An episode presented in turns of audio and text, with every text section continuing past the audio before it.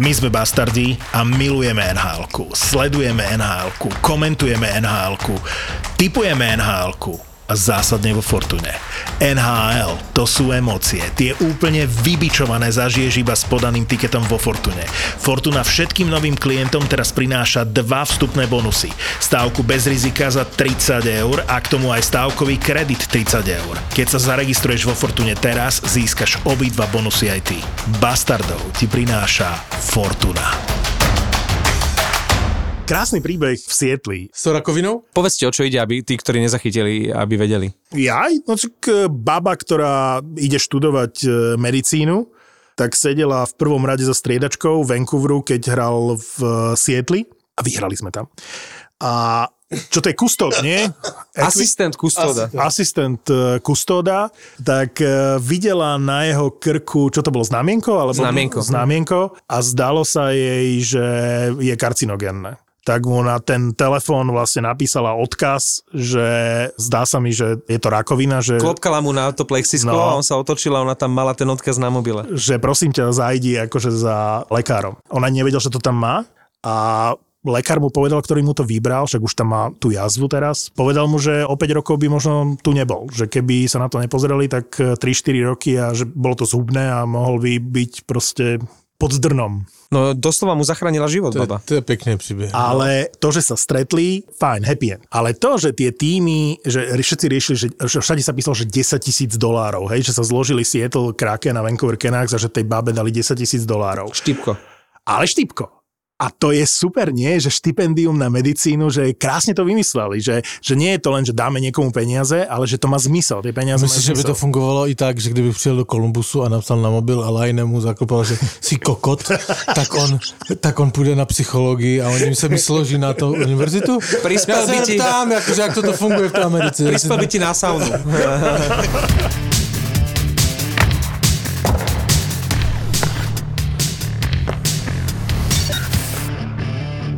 Kubo, nemôžeš spievať. Dnes traja nehanební bastardi štyria. Výnimočne. S malým pretože... bastard čatom. Kubo, potichu, dobre? Pavel priniesol Kubina. Kuba. Čau, Kubino. Čus. Čus. Potatil sa. Toto sa ti bude páčiť. My tomu hovoríme, že kvadratúra, keď sa udivujú dve navzájom nezávislé veci a nejak spolu súvisia. A... Kolik on zase má pod zámek? Páne Bože, to dnes nahrávame päť hodín. No daj kvadratúru. Pozerám zo strých zo zápasu Seattle-Philadelphia, ktorý Philadelphia vyhrala v predĺžení Provorov, krásny blafáčik. Hej? A tuším, že to bolo po tom góle v hľadisku, osamotená, veľmi pekná baba v drese Philadelphie tlieska po tom góle. A si hovorím, koho dres ona má? Kto má štyridsaťosmičku vo Philadelphii? Brière. Daniel Brière. Ona má dres Briera. A nevenoval som tomu pozornosť, som si povedal, á, to je akože dobrý hráč to bol. Prešli dva dní a pozerám diskusiu na tému, kto bude novým generálnym manažérom Montrealu Canadiens. A si hovorím, Daniel Brière v priebehu dvoch dní dvakrát a predtým som desať rokov o ňom nepočul. Tak ja si ho vygooglim. Daniel Brière išiel z Phoenixu, z dnešnej Arizony, do Buffala výmenou za Chrisa Gretna a štvrté kolo draftu. Čo, uh, Chris Gretton bol vždy preceňovaný hokejový žebrák. A spolu spôsobom. S Brierom išlo tretie kolo v drafte a to bol Andrej Sekera. Takže vlastne s Brierom do Buffala prišiel aj Andrej Sekera. Ale celý ten príbeh, my sme už raz spomínali, keď sme mali jednu epizódu staršiu, že kde sa začal úpadok Buffalo Sabres. Vtedy sme sa dotkli aj toho momentu, že mali dve fantastické sezóny a dve fantastické play-off jazdy v dvetisícšesť a dvetisícsedem. A na čele boli vlastne dvaja kapitáni, kokapitáni, Daniel Brière a Chris Drury. Drury. A oni vtedy v prvej sezóne, to bolo po lockoute, išli do finále konferencie, ale vypadali Vypadli nešťastne, lebo tuším sa im tam zranili štyria obrancovia zo šiestich a vypadli. A ďalší rok vyhrali prezidentskú trofej, brutálna sezóna a mali ísť do finále a zase vlastne vypadli vo finále konferencie, čiže v semifinále. A po tej sezóne aj Brière, aj Drury vlastne odišli z toho mužstva. A to bol vlastne začiatok, začiatok konca. konca Buffala. A ja som vôbec netušil, že Brière mal... až takú kariéru vlastne v en há elke. Hej, vždy som ho registroval, či to bolo v Buffale alebo vo Philadelphii, tak proste bol to vždy dobrý hráč. Ale si zober, že on končil so sto šestnástimi bodmi v stodvadsaťštyri playoff zápasoch. A on s tou Philou vlastne išiel do finále v dvetisícdesať. A včera som si pustil video a som vám poslal link, kde Tomáš Kopecký dáva gól na šesť päť v prvom finálovom zápase. Vlastne dvetisícdesať je prvý Stanley Cup pre Mariana Hossu a pre Chicago Blackhawks z tých troch. Tak to Bože, ako je to už dávno. No. Takže Daniel Brière je moja príjemná spomienka na dnes. A sakra, už aj Marek si vytáhl poznámky. No, ale, ale, ale pozri sa. Ale pozri, sa pozri sa na moje heslovité poznámky, ktoré sú tak na päť minút a Maťové, ktoré sú na päť hodín. A teraz sa pozri na moje. Jež, ja sa pozri, pozri sa. Pozri sa. Máme holé ruce. Poznámky s Danielom Brierom uh, hádžem do koša. Stále ti zostalo ne... veľké množstvo papierov v rukách. Winter Classic v takej kose, tak... Uh... Minus tridsaťjeden. Koľko? Minus tridsaťjeden. A to bolo feels like, nie? Áno, hej, dvadsaťjeden, minus dvadsaťjeden bolo akože reálna, ale že pocitová no, bola, ako hovorí Pavel, o desať no, stupňov nižšie. Víš, ak pribírají meteorológa. Že to, na čoho týmu hledáme nového meteorológa. Plat je osemsto, pocitové tisícštyristo. Ale videl si v rámci Winter Classic, ako oni v tej kose, že oni prekonali ten Heritage Game, kde hral aj, kto tam hral? Zedník, nie? V Edmontone, keď sa hralo, tak to vyzeralo, že vlastne to bude ten najchladnejší zápas, ale toto to vlastne prekonalo a v tej kose ako Saint Louis som posielal tweet, kde oni nastupujú do autobusu, ale v žabkách, letných šlapkách, v kráťasoch a O'Reilly v havajskej košeli. Dobrý joke, dobrý for. A mne sa páčilo vlastne pred rokom, keď sa hralo na tom jazere Tahoe, tak Boston, oni prišli taký čiričarkaví, taký v rôznych rúžových let, áno, advinky a neviem čo. A celkom dobrá tradícia. Nie? Lebo to je dobrý fór, ktorý podľa mňa útočí kolektív. Boston ešte v minulosti mával aj takú fotku, keď boli všetci na taký starý štýl, na taký oldies vča- z čias krsného otca. A toto sa mne sa to páči. Ako, podľa mňa je to dobrá reklama na hokej. Áno, ale mne, mňa prekvapilo, že hrali večer, že v noci, že za tmy. Hej, lebo som si pamätal Lake Tahoe, akože tam, jak im svietilo, sa odrážalo to slnko do, do tváre. Tam bolo treba vidieť, vieš, tie scenérie, no. Ale to je zase něco jiného, však to tehdy bylo udělané kvôli tomu, že nebo, ne, nemohli byť diváci, tak to urobil u jezera, chápeš? Dobre, ale bežne sa hráva, že večer, že je tma pri týchto Winter Classic. Prečo no, je mám zafixované, ne. Že bol, akože za bieleho dňa to vždy hrali v nejakom takom čase, skôr európskom. No lebo ako... teraz bolo za bieleho dňa minus desať a oni potrebovali minus dvadsať. Hej, no. Ono sem to, to, ono sem to topilo. Že, že, že rozumiem tomu, že keby bolo počas dňa teplo a že potrebujú chladnejšie počasie kvôli ľadu, že to dajú večer, to bolo zaujímavé, že, že si hovorím, to nejde ešte v telke? A nie, že musel som čakať do noci. A ešte museli aj uva- po česky zatopiť, že normálne ohrievali ten ľad, lebo im to v tých trúbkách nejakým spôsobom mrzlo. Takže oni normálne dva ohrievače použili, aby im to v tých trúbkách tam nepozamrzalo. No. To si to má strašný výkon. Že ohrievali ľad. To ja som mal kámoše, tak odbočím, hej, to, ale to je veľmi zajímavá storka, lebo ja som mal kámoše, ktorý bol projektant a ktorý projektoval jeden z projektantů Verk Areny, třineckých ocelářů, prostě klubu. A to není stará arena, nevím kolik, ona je cca deset let. A oni to no jeden z najnovších vlastne no. v Česku. A oni ti urobili, tam je taká věc, že oni to spočítali, tam je ten agregát, který prostě vyrábí ten led a oni to spočítali nějak, že když to tam hodí prostě a pustí to na plný výkon, tak to začne mrazit do země a zmrazí to zem pod tou halou, že by se to mohlo drmať, celá hala by se mohla jakože propadnout a kolem by všecko zdechlo, lebo by bylo totálně vyzime na zem.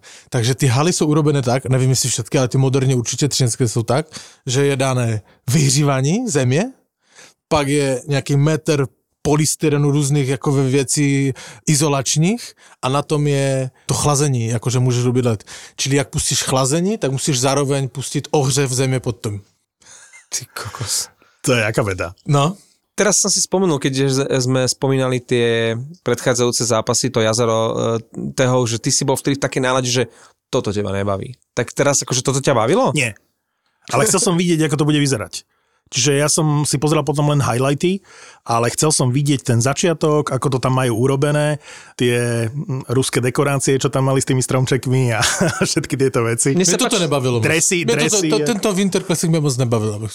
Ale to bude zrejme tým, že to dva kluby mi, akože, mi moc nic neříkají a, a, a, ale oni, a preto to, mi som to nebral. Ale oni keď to plánovali, tak nemohli vedieť, že to budú dve najlepšie mužstvá divízie, že si zober, že to, boli, to bol špičkový zápas, v ktorom o niečo naozaj išlo. A to jo, no, to, no, mne, mne sa páči ten imidž okolo toho. Jednak tie retrodresy sa mi páčili, aj dokonca trénerský stav, keď som videl toho Berubyho v, v tej čapici tam, Talbot, ktorý mal to, to bol zachumlaný to, to, to, to, to, čapicu s tým brnbolcom, však to tuším ako prvý Carey Price, mm-hmm. to bolo práve v tom... V tom uh, Edmontone, no? Hej, ale on měl hlavne, Talbot měl super uh, betony, jestli ste si všimli.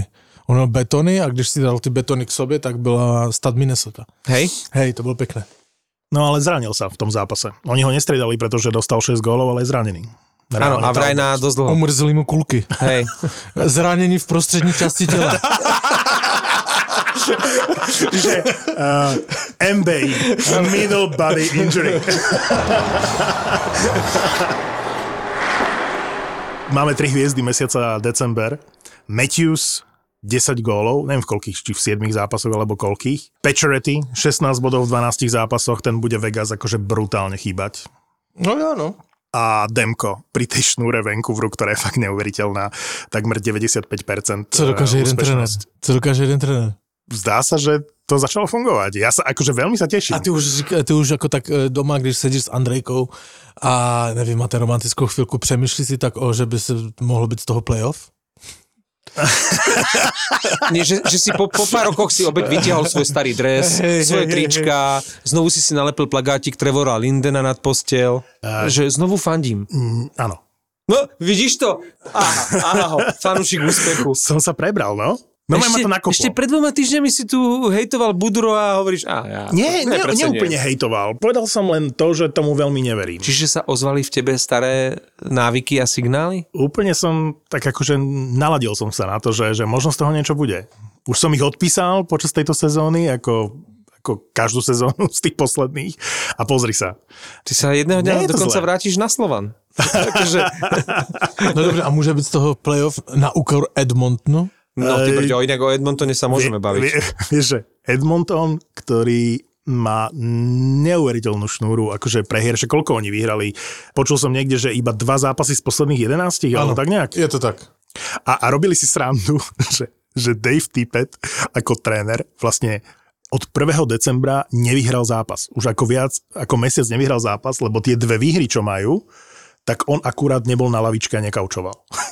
takže, takže sa špekuluje o tom, že kto na miesto Davea Tippetta a najväčší rumor je, že Mike Babcock, Mike Babcock čo, čo logiku samozrejme dáva, pretože ak si Ken Holland, ak máš paniku, tak sa obrátiš na niekoho, kto je skúsený, s kým nejaké vzťahy máš z minulosti a Babcock sa ukazuje ako jasná voľba. Máme my v archíve ešte tie podcasty z úvodu sezóny, keď sme chválili Edmonton, dokonca ja som chválil aj Kena Hollanda za...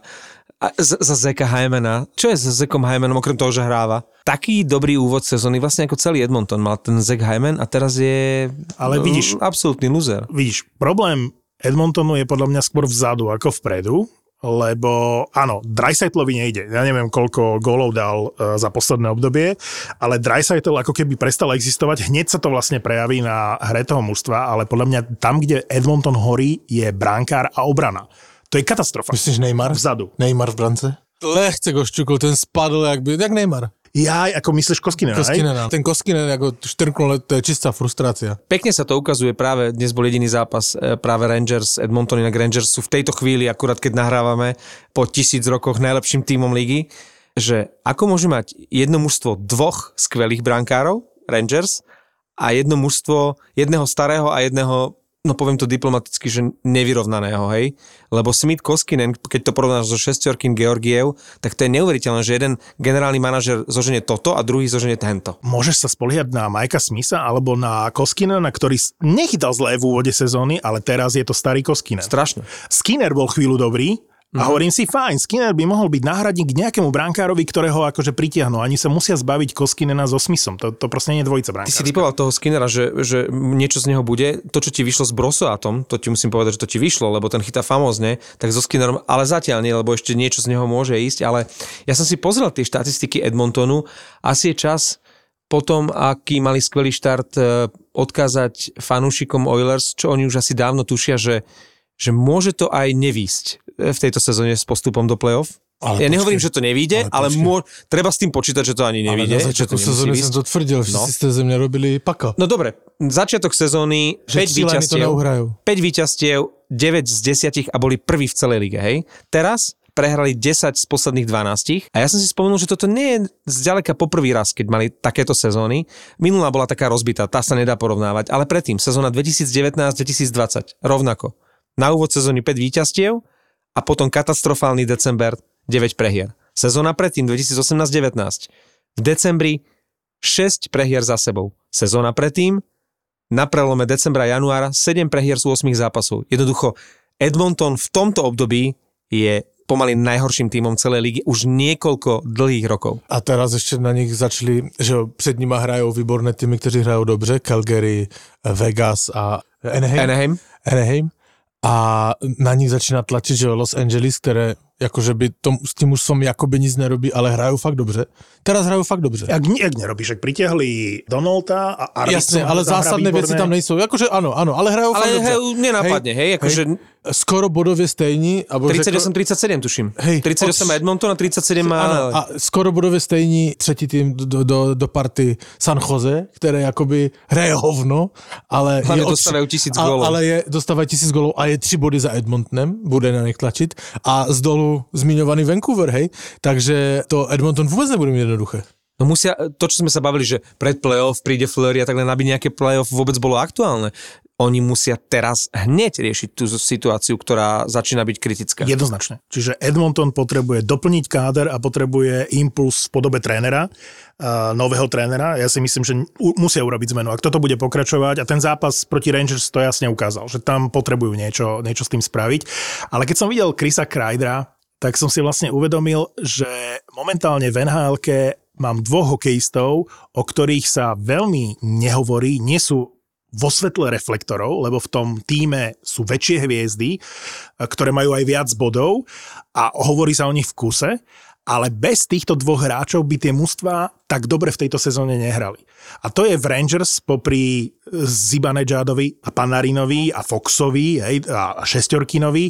To dôležité meno je Chris Kreider. Ja som si niekde, poznačil som si sem niekam, že no, koľko, koľko má bodov v tejto sezóne a to sú... No to je jeho životná sezóna, rozhodne. Chris Kreider v Rangers, tridsaťtri zápasov, keď som to pozeral včera večer, tridsať bodov a devätnásť gólov. To je veľmi dôležité pre ten tým a myslím si, že ho robí ten Kreider lepším. A takisto je Kuznetsov vo Washingtone. Hovorili sme tu, že keď sa Kuznetsov vráti k tým výkonom spred dvoch až troch rokov, takže to tomu Washingtonu pomôže. A opäť, vo svetle reflektorov vlastne všetky oči na Ovečkinovi, ale ten Kuznetsov dáva dôležité góly, dôležité nahrávky a v tejto sezóne hra konečne tak dobre, že to posúva ten Washington ďalej. Čiže pre mňa Kuznetsov a Kreider sú dvaja hráči, ktorí sú nedocenení v tejto sezóne v rámci toho, ako málo sa o nich hovorí. Čo sa týka nedocenenosti, tak Kreider dostal strašne veľa peňazí a vtedy sa hovorilo, že on už bol jeden kročík od odchodu a potom dostal kráľovskú zmluvu a konečne vyzerá to tak, že by to mohlo byť na dlhé sezóny alebo aspoň na dlhé obdobie nemenné zloženie prvého útoku Kreider, Zibanejad, Kako. Kreider je fantastický pred brankou, má obrovské telo, on tam robí obrovské množstvo úloh, možno, že je momentálne najlepší hráč pred brankou z celej ligy. Zibanejad, to sa nemusíme baviť, to je virtuós, ktorý si robí na lade, čo chce a Kako tomu len povedia, že ty sa tam postav a on na tom mieste čaká a on ten puk od jednoho alebo druhého dostane. Čiže výborne poskladaný prvý útok Rangers. Jak vycvičili e, Vasilevského. Ježiš, nek, ale čo je? Dobre, Vasilevský bol na, v, v karanténe, ale Tampa ma tiež si dala slabšiu chvíľku teraz na prelome rokov. Všeobecne padá veľa gólov, nie? Akože človek by, človek by nečakal, že Tampa dostane devinu v nejakom zápase, šesť jedna prvá tretina, alebo koľko, Pittsburgh proti San Jose, alebo že štyri nula Columbus doma vyhráva a prehra štyri sedem s Carolinou. Ale pozor, ale pozor znova musím, jak si to napomenul, akože námi podceňovaný Pittsburgh to s prehľadom svišli do playoff. osem víťazstiev za sebou a hrajú fantasticky. Áno. A veľa gólov, asi najviac ich dostáva momentálne San Jose, ktoré je jediným mužstvom, ktoré má v prvej desiatke najlepšie platených obrancov dvoch. Karlssona aj Burnsa. Barnsa. A tá obrana je hrozná. Ja som pri sledovaní tej prvej tretiny zápasu San Jose v Pittsburghu, kde dostali tých šesť kúskov v prvej tretine, zaregistroval od amerického komentátora, že Erik Karlsson je najlepšie plateným hráčom v tejto sezóne v celej en há el. Áno. Tak som si hodil do Google, že naj, najvyššie salaries akože v tejto sezóne, tak Erik Karlsson má štrnásť celá päť milióna. To je, to je šialné. Toto je reálna výplata, ktorú v tejto sezóne aj s bonusmi, hej, akože dostane. Na druhom mieste sú traja hráči. trinásť miliónov v tejto sezóne dostanú Artemi Panarin, Connor McDavid a Carey Price. A tu sa dostávame k, teoreticky k piatému miestu, alebo k tretiemu miestu. A to je hráč, ktorý takisto dostáva, nie, pozor, rovnako ako oni, trinásť miliónov, a to je Tyler Seguin. Tyler Seguin a jeho výplata v tejto sezóne je trinásť miliónov. V tej prvej dvaciatke, ktorú som našiel, sú samé akože mená, ktoré si to zaslúžia. Hej, od Vasilevského cez Marka Stouna, Kučerova, Matthewsa, Jacka Eichla. Je, je tam samozrejme Skinner. Je tam samozrejme Skinner. No, počkej, počkej, počkej. Ešte, že si na ňa nezabudol. Akože tá vieta, že tam sú všetci hráči, ktorí si to zaslúžia. Hej. Takže aby sme to rozebrali tak normálne ľudským jazykom ľudí, ktorí normálne stojí u linky a pracujú. Hej. Jack Eichel má trinásť miliónov ešte nepichl do kotouče letos, hej? Hej, po, má desať, desať. Hej, okej, okay, takže to není zaslužené, hej? Chceš na Marotce říkať nieco nemocenská? Ty, hej? ty ešte, ty ešte budeš vďačný za Eichla, keď bude dvíhať Stanley Cup. Ale to ja neříkam. Ale, ale u Pavla sa teraz takto na nový rok uh, tak nejak prebudilo sociálne cítenie. Poďme podľa bodu, hej? Seguin, uh, Skinner, akože tam nejsou hráči, ktorí si to zaslúži, hej? Počúvajte. Tam sú hráči, ktorí majú výborné manažery.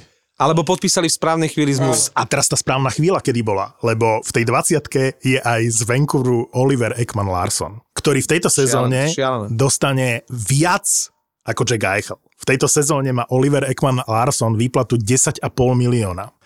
A ten magický moment, kedy všetci podpisovali tie zmluvy, bola sezóna dvetisíc devätnásť dvetisíc dvadsať, keď podpísali na osem rokov aj Oliver Ekman-Larsson, aj Tyler Seguin, jeden na osem krát osem, alebo osem krát osem miliónov dvestopäťdesiat tisíc a druhý osem krát deväť celá osemstopäťdesiat tisíc. Čiže cez deväť miliónov. A ten Tyler Seguin, som sa pozrel na to, že on, odkedy prišiel, on nebol ten trade za Louisho Eriksona. Tyler Seguin prišiel podľa mňa do Dallasu z Bostonu. Keď Louis Eriksson bol išiel, jeden bol z najlepších kanonierov. To bol ten trade. A si zober, že on mal fantastické sezóny. Do momentu, pokiaľ podpísal túto megalomanskú zmluvu, tak on mal bod na zápas. On tam mal štyridsať golové sezóny. V momente, keď podpísal túto osemročnú zmluvu za ťažké peniaze, tak on prestal dávať góly. V dvetisíc osemnásť dvetisíc devätnásť mal v osemdesiatdva zápasoch osemdesiat bodov, z toho tridsaťtri gólov. Sezónu predtým osemdesiatdva zápasov, sedemdesiatosem bodov, štyridsať gólov a v play-off mal trinásť zápasov a jedenásť bodov. Čiže špičkový hokejista, ktorý si možno až také veľké peniaze nezaslúži, ale určite na tej úrovni niekde.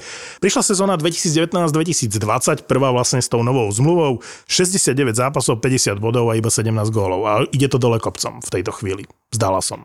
To isté vlastne Oliver Ekman-Larsson, lebo však to bol špičkový obranca, ktorý podpisoval túto obrovskú zmluvu, ktorej sa nevedela Arizona zbaviť a teraz ju máme vo Vancouveri, tak to bol štyridsaťbodový obranca. Akože veľmi ofenzívny a super. On prekonával rekordy Niklasa Lidströma v tých prvých sezónach. On tam mal, že štyridsaťštyri, štyridsaťtri, päťdesiatpäť, štyridsaťdva, štyridsaťštyri bodov. Podpísal túto obrovskú zmluvu a už tam bolo tridsať bodíkov, dvadsaťštyri bodíkov a v tejto sezóne toľko nebude. Keď si hovoril o tých najlepšie platených, tak medzi tými úplne, že top nenájdeš, už sme dnes spomínali Zibanejada. Viete prečo?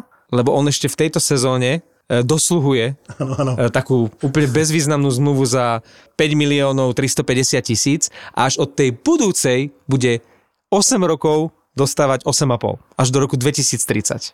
Takže, ale zaslúžené. Zaslúžené, ale ešte si vlastne musí za, za túto almužničku ešte dohrať túto sezónu a potom mu začne ten megakontrakt platiť. Jak som minule hovoril, že Islanders sa chytia na Bostone, tak tak to je. Rozbiehame sa. Islanders sa rozbiehajú. Uh, Počkaj, ty sa rozbiehajú, ty si Vancouver, ty si zapomňal. Áno, ale tak e, povedal som pred sezónou, že Islanders pôjdu ďaleko v play-off, že kedy, keď nie tento ale rok. Ale oni nepôjdu do play-off. Pôjdu. Ešte rozbehnú nie je ani polovicu základnej rozbehnú časti. Ja som sa dnes pozeral, sú suverene poslední. A, a majú len dvadsaťosem odohratých zápasov. Ale tá divízia metropolitná je brutálne na, našlapaná. Takže majú čo robiť, ale keď budú šlapať, že, že budú vyhrávať jeden zápas na, za druhým, tak sa môže stať zázrak. Posledné štyri bodovali, prehrali len, teda vyhrali tri a prehrali len z Vegas po predĺžení a to je zápas, ktorý mohli vyhrať.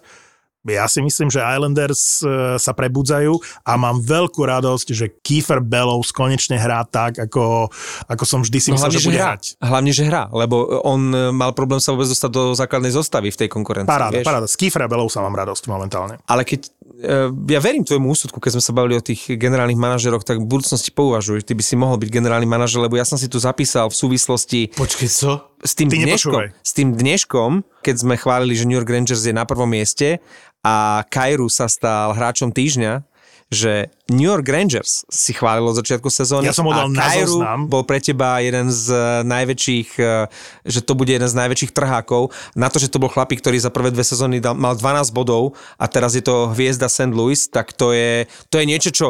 Pavel, veď... Konečne tým, že si robíme srandu z, z Martina, treba mu aj uznať tieto čiastkové, ale nesporné uh, úspechy v prognózach. Aj Kairu, aj Rangers, to sú veci, ktoré keby sme si pustili, tak jednoducho to tam Martin dal. Ja ocitujem sám seba. Rangers, spred pár podcastov, Rangers no, pridávam, pridávam na zoznam kandidátov na zisk Stanley Cupu a Kairu bude hráč, ktorý mať, bude mať brutálnu sezónu. Mrzí ma to, ale to som, hovoril to, no. To, to som říkal aj ja, že Rangers doprú daleko, ale akože říct, že odcitujem sám seba. Je, to je, to to je, je môj štýl. To, to je štýl. To už to, to je štýl. A počkal, on sa dá ešte do titulku dnešného podcastu. Ako som citoval sám seba. Uvidíš, to bude to bude titul. Otázkou ale nie je, či Edmonton sa dostane do play-off. Otázkou je, či naozaj Anaheim môže udržať túto formu, ktorú má. Ja Toto neverím. Mi vysvetlíte. Ja, ja si pretieram oči vždy, keď ich tam vidím v tej tabulke. Ja si pretieram oči, to nemôže byť pravda, že oni majú toľko bodov. Ešte sa im aj Cam Fowler vrátil do zostavy a to je asi ich najlepší obranca. Takže všetko, všetko hrá v prospech Anaheimu. A si zoberte, že oni nemajú generálneho manažera. Možno práve preto. Práve, tak no práve som to chcel říct, že to je pro Montreal toto inspirace.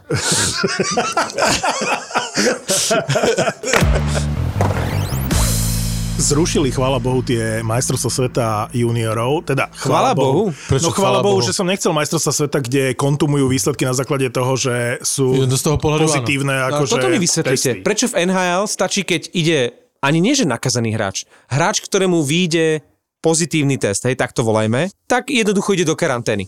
Tam sa objavia štyri prípady, alebo jeden, dva prvé, keď boli, a zrušili celý turné. Ako je to možné v tej istej krajine dve rôzne pravidlá? No, ja som počul... Ako to mali, ako boli pripravení na túto situáciu? Dve šuš, šuškandy som počul. Jedna je, že oni na verejnosť to ani nedali, že zistilo sa, že tam bolo kopec pozitívnych prípadov a že sa im to vymklo z rúk, že tam vypuklo niečo veľké, to je prvá vec, lenže to nechceli priznať, takže to zrušili. A druhá vec je, že tam neboli žiadne Bubejny. bezpečnostné opatrenia, to znamená, že americkí hráči sa stretli s nejakými svadobčanmi v hoteli, že tam bola nejaká svadba a oni prišli do kontaktu s tými ľuďmi, čiže tá organizácia bola že katastrofálna. Samozrejme, že nemajú tie prachy ako en há el, každá stojí peniaze, ale na druhej strane, ak chceš, aby sa ti takýto turnaj vlastne uskutočnil, tak ich musíš tých chalanov dať do bubliny a nejak ich izolovať, nie?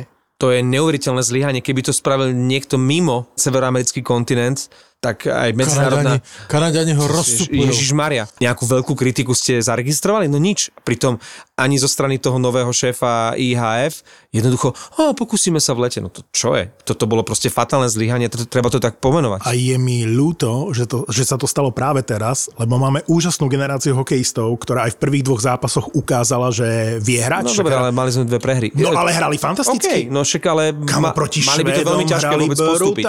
Mali by to ťažké postúpiť. Ale tam je samozřejmě, to je v mnoha odvětvích, a nejen sportu, ale to je prostě ta doba, to je katastrof, bude mít katastrofálne následky na tých mladých, lebo dvacítkan teraz zrušili minulý rok šampionát, devatenáctek a i osmnáctky měli zrušené, hej. Takže oni jakože... To už sú dva ne, roky výpadku. Dva, dva roky výpadku, to na nich přece musí být znát, hej. A bav, bavíme sa, a teraz dobre, to sú už ako kvázi hráči, ktorí sú krok od profesionálneho športu majú našľapnuté, ale zoberte si tie nižšie kategórie, keď sa naozaj o tebe rozhoduje, že či, či zostaneš pri, to, pri tom športe, ktorému sa venuješ od malička, nič iné nerobíš a teraz zrazu dva roky pomaly ani nemáš poriadne no. kde trénovať.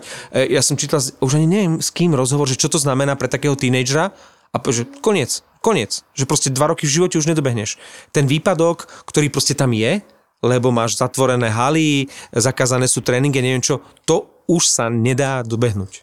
Jak som pozeral tie zostrihy z toho začiatku toho šampionátu, tak mi YouTube hádzal súvisiace videá. A keď nepribudali zostrihy zápasov, lebo sa zrušili tie majstrovstvá, tak mi to hádzalo staré videá. Čiže mi to hodilo video, že zostrih najlepších momentov Connora McDavida na majstrovstvách sveta juniorov v roku dvetisícpätnásť. Tak som si pozrel osem minút zostrih Connora McDavida. Si hovorím, s kým on hrá v útoku? A čo to bolo za mužstvo? Boli zlatí, tak som si začal hľadať o tom informácie, pozerať ďalšie videá. A chcem len povedať, že mám niekoľko zaujímavostí z histórie majstrovstiev sveta dvadsaťročných juniorov. On tam hral McDavid v dvetisícpätnásť ako sedemnásťročný v útokoch s Bradenom Pointom, ktorý nebol nejak výrazný. Za celý turnaj má iba dva plus dva, aj v tých zostrioch som videl, že je tretí do počtu. Ale chalanisko, s kým si McDavid celý čas nahrával na tých majstrovstvách sveta, mal deväť bodov, je Curtis Lazar, ktorého vy máte teraz akože v Bostone, ak sa nemýlim, že on bol v rámci toho tradu, že z Buffalo do Bostonu za Taylora Halla. Áno. A Curtis Lazar je veľmi zaujímavá postavička, pretože on v tých práve tých časoch, keď tí chalani majú pätnásť až osemnásť rokov, tak dosiahol obrovské úspechy. To znamená, povyhrával nejaký šampionát Britskej Kolumbie, keď mal šestnásť. Potom v tých juniorských časoch za Edmonton Oil Kings som si našiel vo vé há elke. Vlastne on mal sedemdesiatšesť bodov v päťdesiatosem zápasoch, že to bol obrovský talent. On bol kapitán kanadskej reprezentácie do dvadsať rokov, keď tam bol Connor McDavid. Áno, mal devätnásť a Connor McDavid sedemnásť, ale podstata je, že dnes je z neho bezvýznamný hráč do tretieho a štvrtého útoku a pritom mal fantastickú juniorskú kariéru, bol to kapitán kanadskej repre, že ako je to nevyspytateľné toto všetko. Toto ma fascinuje. Toto ma fascinuje, že niektoré obrovské talenty, ktoré úplne zapadli prachom a naopak niekto ako Point trebárs, že vôbec sa ti neukazuje proste krpatý, taký až, až nehokejový a je z neho génius na rade, hej? A toto, čo si povedal o tom Lazarovi, si mi trafil úplne do rany, lebo ja som sa toto dozvedel o hráčovi, ktorý sa len tak myhol a volal sa, že Jakob de la Rose, a to bol kapitán švédskej hokejovej dvadsiatky, ktorý v en há el bol posledný potraťák, ktorý to skúšal v Montreale, v Detroite, v Saint Louis, a hovorím si, čo toho de la Rosa. A teraz som sa dozvedel, že to bol obrovský talent a kapitán švédskej juniorskej repre. To, to, to sú neuveriteľné veci toto. A len na pobavenie, to sa Pavlovi bude páčiť, keď som si pozeral vlastne príbeh toho Curtisa Lazara, tak som zistil, že sa im nedávno narodil s manželkou syn a to meno syna je neskutočné. A myslím si, že vieme, komu fandí. Syn Curtisa Lazara sa volá Owen Beckham Lazar. Ale nie. Owen Beckham? Owen Beckham. Takže?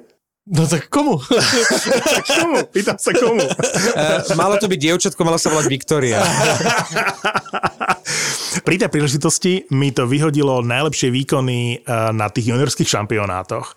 Chlapci, Jarda Jágr v deväťdesiatom v sedemnástich rokoch za Československú repre skončili vlastne akože tretí na tom šampionáte, nevyhrali to.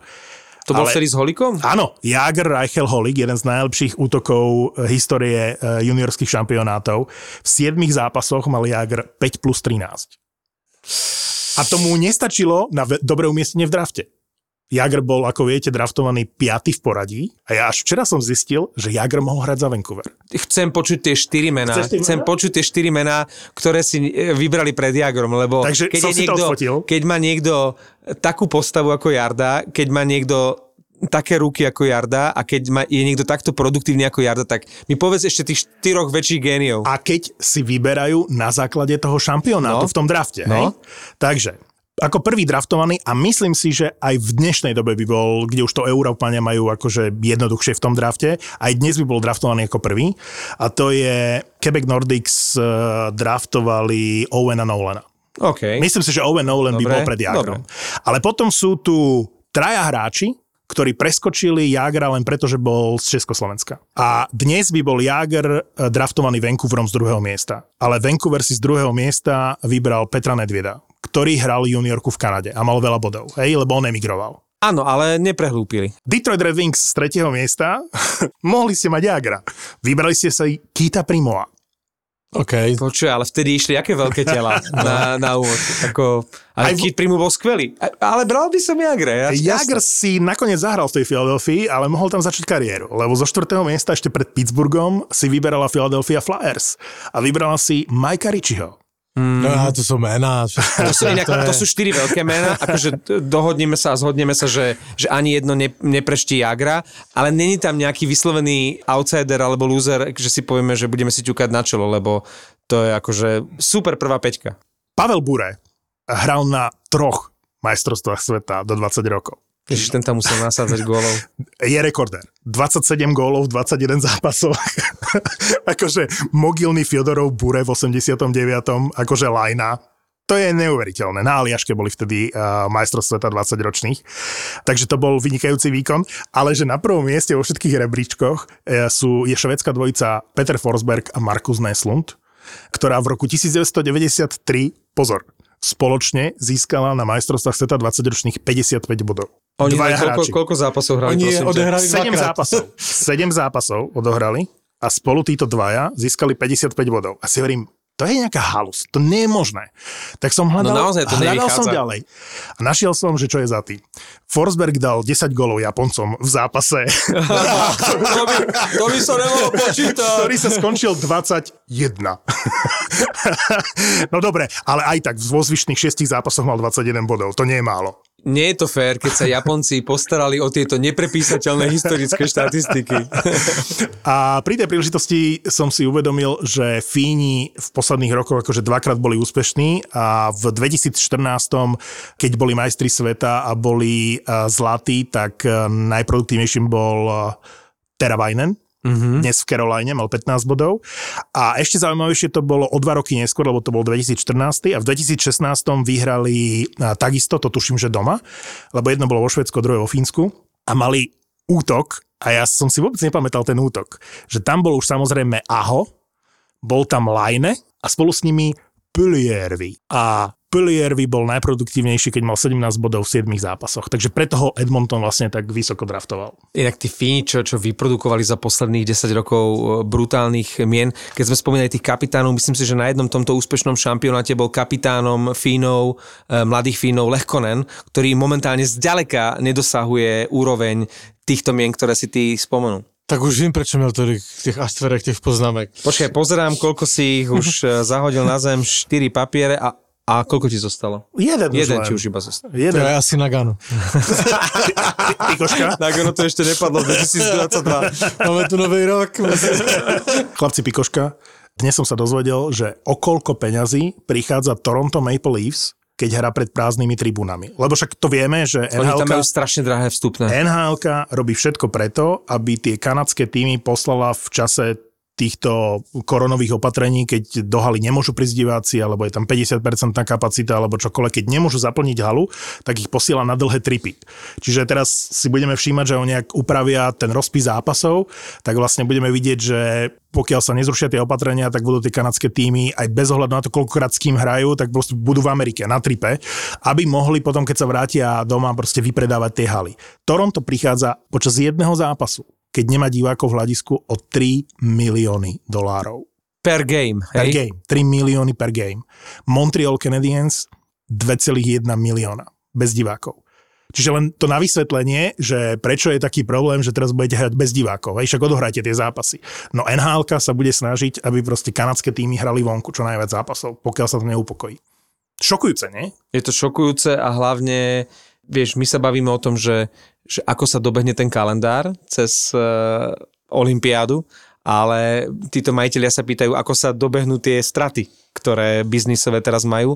A tak ako som hovoril, že Latko si kritizoval organizátorov toho juniorského šampionátu, tak myslím si, že tak najhlasnejšie kritizoval zase vedenie ligy Marchand, že nejdu na olympiádu, že je to biznis. A už som dnes videl na E S P N článok, že Nečítal som ho, len som videl titulok, že prečo mal Brad Marchand naozaj pravdu. Povedal nahlas to, čo sa vie, že nie len tam išlo o tú zdravotnú vec a o tie problémy, ktoré by v Číne hrozili v prípade karantény, ale že ide tam hlavne a v prvom rade o biznis, ktorý brutálnym spôsobom, ako si teraz povedal, proste teraz trpí. On bol nasratý, že nedali tým hráčom na výber.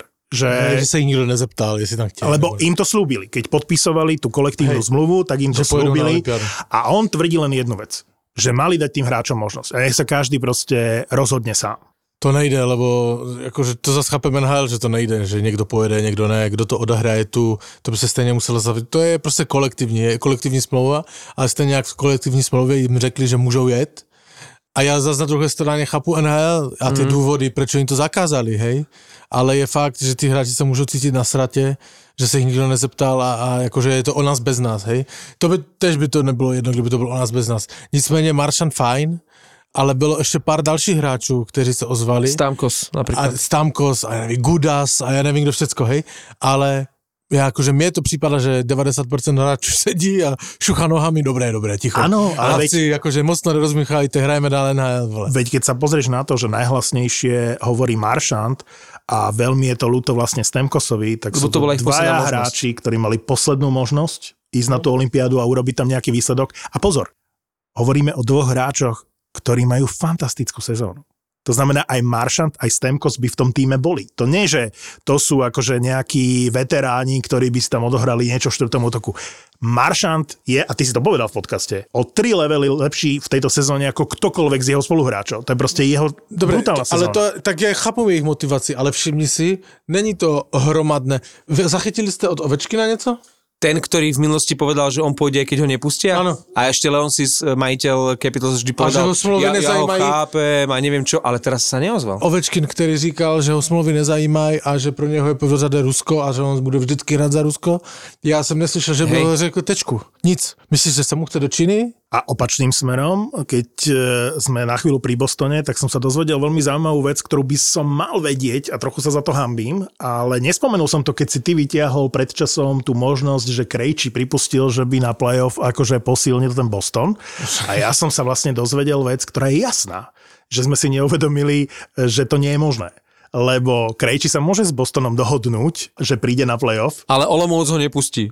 Nie, musel by prejsť waiverom a tým waiverom by neprešiel. Čiže ty, keď hráš v Európe, začneš sezónu v Európe, tak môžeš sa dohodnúť s týmom en há el, ale musíš prejsť waiverom. Viete si predstaviť, že Krejčí má posilniť Boston na playoff, podpíše s ním zmluvu a musí prejsť waiverom? To ktorýkoľvek konkurencii ho zoberie a urobí všetko preto. A tam nezostali a... nejaké zvyšky práv? Niečo také, ne, ako, že ne, musí oni vlastnia práva? Nie, sa to nezdá, že musí. Ti hovorím, že som si to naštudoval. A keď sa vtedy Kovalčuk vracal, tak tiež sa išiel vrátiť do New Jersey. Pozri si to. Ja, Je ja, pravda, že ho nikto nechcel? Ja som to našiel, že keď hráč hrá v Európe a chce na zvyšok sezóny vlastne prísť do en há el, Rozumiem. musí prejsť waiverom. Tak akože si hovorím... Čiže Volomovci sú pokojní. A v Bostone, v Bostone hovoria, že Tukarask, no, no neby toho Texas Squadu, ktorý chvála Bohu urobili a mali ho urobiť akože dávnejšie, tak Svejman pôjde na farmu, nie? Keď podpíšu no, Tukarasku. A chytá pri tom výborne. Teraz dokonca blahoželám, Pavel, Boston poprvý raz od začiatku sezóny preskočil Detroit po vzájomnom zápase. Ten Cassidy už aj rotuje a mieša tie lajny. Už som tam videl Smitha v prvom útoku namiesto Pastrňáka. Ani Bostonu veľmi nejde a ani Bastovi veľmi nejde. Že tam jediný, kto naozaj má formu, je Marchand. No a to je málo na to, aby ten Boston tvrdil muziku hore. No. Ale vidíš, stále bojuje o to playoff, ako má, je teraz na pozícii. No bojuje s Detroitom o štvrtú priečku v divízii, čo, čo je lepšia vizitka pre Detroit ako pre Boston. No.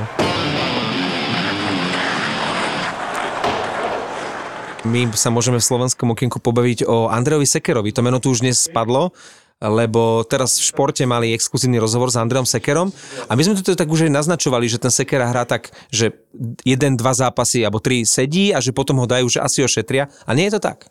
Jednoducho, on je tam dosť... On je veľký pohodiak a flegmatik ten Andrej, odjak živá, čiže on to neberie nejak fatalisticky, ale je z toho rozhovoru, ktorý dal pre denník Šport, jednoznačné, že je trošku sklamaný z toho, že ho nenasadzujú, že sa s ním o tom nikto nebaví a že jednoducho nepríde na to korčul, rozkorčulovanie a tam mu povedia hráš alebo nehráš, väčšinou povedia, že nehráš a že on už to nejak moc nerieši. A ešte na otázku, že čo nejaký trade, ale aký trade, však hrávam desať, desať minút za zápas, kto by, kto by ma chcel, mám tridsaťpäť rokov, ja už si to svoje, že aspoň som viac s rodinou. Že evidentne ten Rick Bones, napriek tomu, že ten sekera vekom aj tým, čo má odohraté, že by aspoň mu mohol povedať, že počúvaj, vieš čo, nebudem ťa teraz dávať, že jednoducho sa tam s ním nikto nebaví a že ho, že ho nenasadzujú, že do tej šesky sa uh, skôr nedostáva, ako dostáva. Ja bych chcel spomenúť iného hráča. Slovenského? Českého. Bez Michala Kempného, že se vrátil do sestavy. Po velkém zranění v podstatě trošku mu zahrali na nervách, lebo ho nechali dlouho na té farmě, podle mě, až příliš dlouho, ale však ta obrana Washingtonu šlapala. Ale byla absolutně stabilná. Ale hej. Teďka je zpět, což je fantastická správa. No. Možno za normálnych okolností, tak ako v minulej sezóne sa nestalo nič, čo by toho Feherváriho aspoň na jeden zápas dostalo do tej zostavy, tak teraz sa stalo toľko nepredvídateľných vecí, že to toho Kempného do tej zostavy dostalo. Čo mu prajeme, pretože je to, je to podľa mňa super obranca a ten Washington mu dal jasne najavo, že už s ním nepočíta. Už neviem, či to bol dokonca na waiveri. Uh-huh. Ale zahral mu do kariet, že aj Fehervári je na covid listine, že, že sú tam nejaké zranenia, čiže musíš mať aj šťastie, lebo za normálnych okolností, to si povedzme otvorene, by sa ten Kempný už do tej zostavy nedostal, mali stabilnú šestku, ten Kempný bol v tej hierarchii nejaká osmička, deviatka, ale teraz mu to pomohlo a, a, a on sa tam dostal. Mluvili jsme o New Yorku Rangers, tak tam musíme, že Hayek tam celkem stabilně za mezi obránce dostal. On se dostal velké překvapení u mě. Z farmy ho dali na záskok a, a otevě je tam. Hej. Hraje výborně. Ale co jsem chtěl říct, že v roce devadesát tři hráli proti sobě Robert Reichel a Petr Šťastný a o dvacet osm let později hráli, ale spolu za Winnipeg, Christian Reichel a Paul Šťastný. Čiže ich synovia. Ich synovia. Neuvěřitelné. No. Ty si typoval šestorkina na Vezinu, tak no. Chcem povedať, že vo Fortune, keď si teraz vsadíš na šestorkina, že získa Vezinu, tak kurz je šesť, čo nie je vôbec márne. Matthews typ na Hart Trophy je kurz desať, na Calder, na Zigrasa je kurz tri a na Norris Trophy by som ja dal, že Josiho, kurz trinásť. Pro mňa Fox. Hej? Mhm. Tak Fox má štyri kurz, čiže dáš kilečko a na konci sezóny berieš štyristo. Podľa mňa to nemôže byť nik iný ako jeden z dvojice Fox a Makar. Fox bude. Fox alebo Makar, no. Ako alebo Makar tiež ešte by, ešte by to Colorado muselo ísť hore, lebo momentálne je favoritom číslo jeden Fox, hej. Ale Colorado pôjde hore. Nemá veľa odohratých zápasov, to je presne taký istý prípad. Oni majú veľmi málo, takých dvadsaťosem. Presne taký istý prípad ako Islanders, tá tabuľka naozaj je zavádzajúca, že keď človek vidí na pozícii wildcard, tej divokej karty vlastne Colorado, že tam bojuje, tak Colorado jasne pôjde do play-off a len má nedostatočný počet zápasov. To je jasné. A celkom sa to inak zamotáva. Keby sme v tejto chvíli, ešte nie je polovica základnej časti, mali určiť majiteľov individuálnych trofejí. Nie sú tam už dokonca ani ten McDavid s Dreisaitlom, ako to bolo na začiatku sezóny, boli absolútne dominantní a hneď by sme im dali všetky ceny. Tak teraz nevieš určiť ani najlepšieho brankára v tejto chvíli, že Vezina, alebo najlepšieho obrancu, takže bude to podľa mňa zaujímavé. V tejto sezóne to môže vyhrať hocikto. Alexander Ovečkin sa stal historicky najúspešnejším strelcom gólov v presilových hrách. Videli ste ten gól? Asi v poslednej sekunde presilovky padol. Keby trošku dlhšie naprahoval, tak už to nie je presilovkový gól. A navyše on už sa blíži na prvú priečku hráčov s najväčším počtom víťazných gólov. Tam už je tretí a tam je pred ním len Gordie Howe a teraz to ďalšie meno som zabudol, ja to ešte nájdem. Čiže on, kým dosiahne ten Olymp, toho gréckeho, tak ešte poprepisuje všetky tie, tie pomimo rekordy, ktoré proste musí prekonať, aby sa tam dostal. Všimár si, ja nic neříkám, lebo podľa mňa my budeme o Ovečkinovi ešte v tejto sezóne tolik mluviť, lebo tam tých rekordů na spadnutí je tolik, že poďme sa dohodnúť, že si urobíme speciál Alexander Ovečkina niekde v červenu. Hej. A řekneme si, co všetko překonal.